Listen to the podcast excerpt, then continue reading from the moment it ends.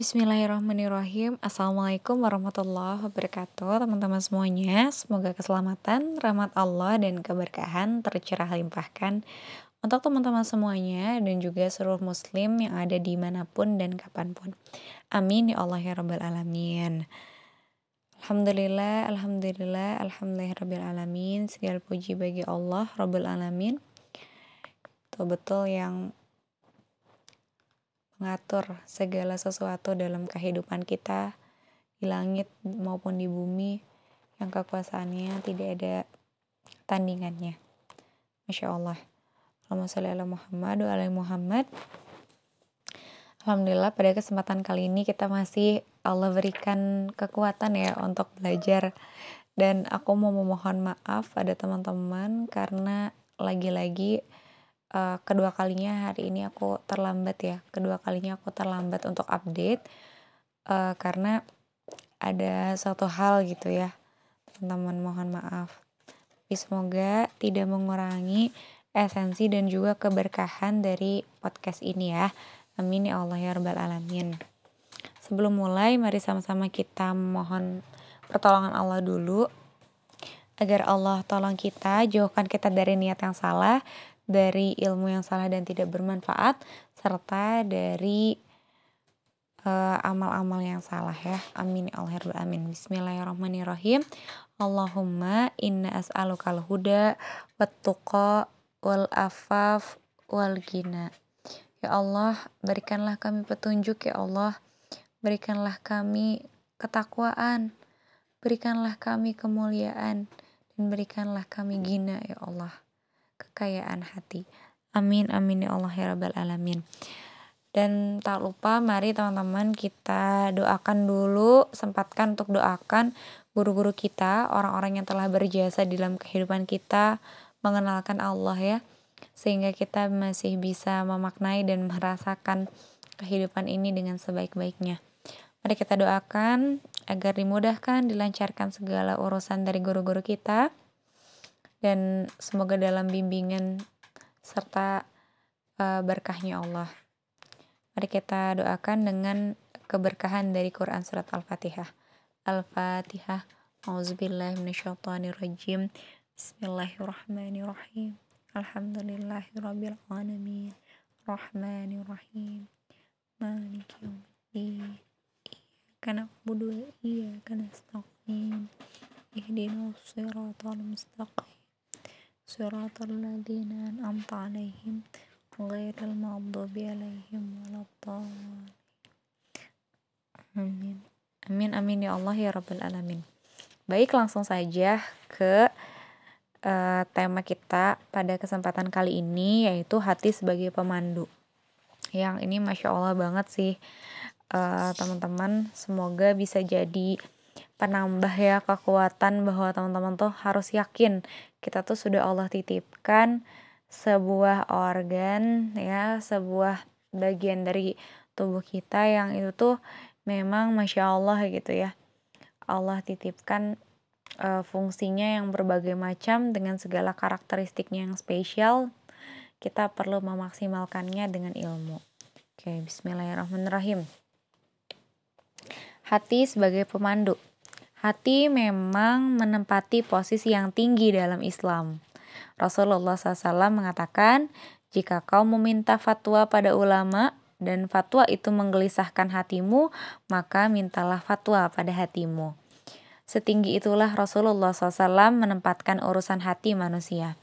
Fungsi hati sebagai pemandu berlaku sama bagi setiap orang, terlepas apakah orang itu muslim ataupun non-muslim.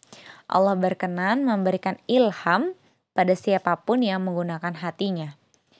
Di sini ada contohnya Bapak Isaac Newton bukan orang pertama yang kepalanya kena apel pas eh, apel yang jatuh gitu ya dari pohon. Karena tentunya banyak orang yang pernah mengalaminya. Tapi kenapa eh, Isaac Newton yang mendapatkan insight tentang gravitasi dari kejadian kejatuhan apel.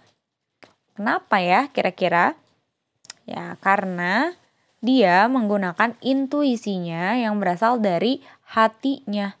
Allah ilhamkan intuisi itu ke dalam hatinya. Nah, sayangnya justru kita sering diajarkan jangan pakai hati dong. Jangan cuma pakai perasaan doang. Baperan sih dan lain-lain. Padahal justru hatilah pemandu yang sesungguhnya. Bahkan seorang Albert Einstein pun mengakuinya.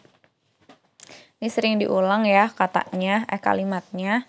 Bersama-sama kembali kita uh, maknai Einstein mengatakan the ultimate science is the intuitive science.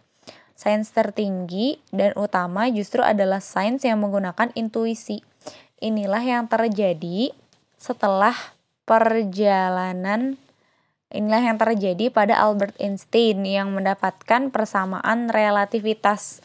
Kan beliau tahu ya, eh kita tahu banget beliau itu terkenal dengan rumusnya E sama dengan MC kuadrat. Nah, gitu ya teori relativitas. Melalui intuisinya setelah perjalanan kerja keras perhitungan yang panjang. Intuisi memungkinkan terjadinya lompatan-lompatan pada sains. Maksudnya percepatan-percepatan penemuan sesuatu gitu ya, intuisi. Um, disrupsi disruptif dan mengubah dunia. Nah, jadi kalau misalnya uh, para ilmuwan itu menggunakan hati, dia itu akan lebih tajam dalam menemukan suatu fenomena. Kemudian uh, kalau berinovasi itu inovasinya disruptif dan insya Allah akan bermanfaat bagi dunia seperti itu. Nah, ini pula yang terjadi uh, kisah penemuan velcro udah pernah dibahas juga ya di sebelumnya. Ya awalnya mah uh, dari penemu velcro ini ya um, nah ini ya di 1941 di tahun 1941 seorang insinyur Swiss bernama George de Mestral nah beliau itu um, pulang bersama anjingnya dari perburuan di Gunung Alpen. Jadi habis dari Gunung Alpen. Waktu itu beliau melihat anjingnya. Sewaktu dia mempelajari di bawah mikroskop, nampak beratus-ratus serat kain, bulu, atau rambut. Nah, ide inilah yang mengilhami Demestral untuk mengembangkan alat untuk menyatukan dua benda. Nah, jadi di tahun dibutuhkan hampir 10 tahun untuk menyempurnakan temuannya itu. Dan pada tahun 55 itu baru uh, diperoleh hak paten ya dari ciptaannya. Di Velcro ini juga mulai naik daun ya atau banyak dikenal sama orang setelah NASA memutuskan untuk menggunakannya juga pada baju astronot. Nah, kemudian diikuti pula oleh industri baju perselancar es atau yang yang tebal-tebal gitu. Nah, biasanya mereka itu pakai juga ya pakai velcro atau kalau bahasa Sundanya perepet gitu. Terus nggak cuman itu ada juga pakai baju peselam ya e, digunakan velcro itu di baju peselam terus peralatan bawah laut lainnya. Nah saat ini velcro itu sudah terpasang pada hampir seluruh peralatan manusia mulai dari pakaian, sepatu, ikat pinggang, tas, peralatan kedokteran, peralatan militer dan sebagainya. Nah, sekali lagi, teknologi yang mengubah dunia itu justru berasal dari rasa yang dalam dan intuisi yang peka. Masya Allah. Ya, itu teman-teman terkait hati sebagai pemandu. Se-urgent itu ya ternyata dan ternyata juga uh, aku baru tahu sih waktu dibahas itu. Ya Allah ternyata penemuan-penemuan uh, teknologi itu justru banyaknya ditemukan di lapangan gitu bukan di dalam laboratorium. Nah, laboratorium itu digunakan hanya untuk um, mengecek data saja. Tapi kalau misalnya praktikum itu sebenarnya jauh lebih banyak di di ini di uh, alam gitu jadi semasya Allah itu sih yang aku maknai dari hati sebagai pemandu. Semoga kita termasuk orang-orang yang Allah berikan kekuatan untuk bisa menjadikan hati sebagai pemandu. Betul-betul kita minta terus bimbingan dari Allah dan juga atas rahmat dan karunia-Nya ya, Masya Allah yang udah nggak kehitung banget masya Allah ya semoga Allah ridho dengan ikhtiar kita belajar bareng-bareng kayak gini Semoga Allah berikan kemudahan dan kelancaran untuk teman-teman semuanya. Semoga Allah ridho. Uh, wassalamualaikum warahmatullahi wabarakatuh. Sampai jumpa di next episode, insya Allah.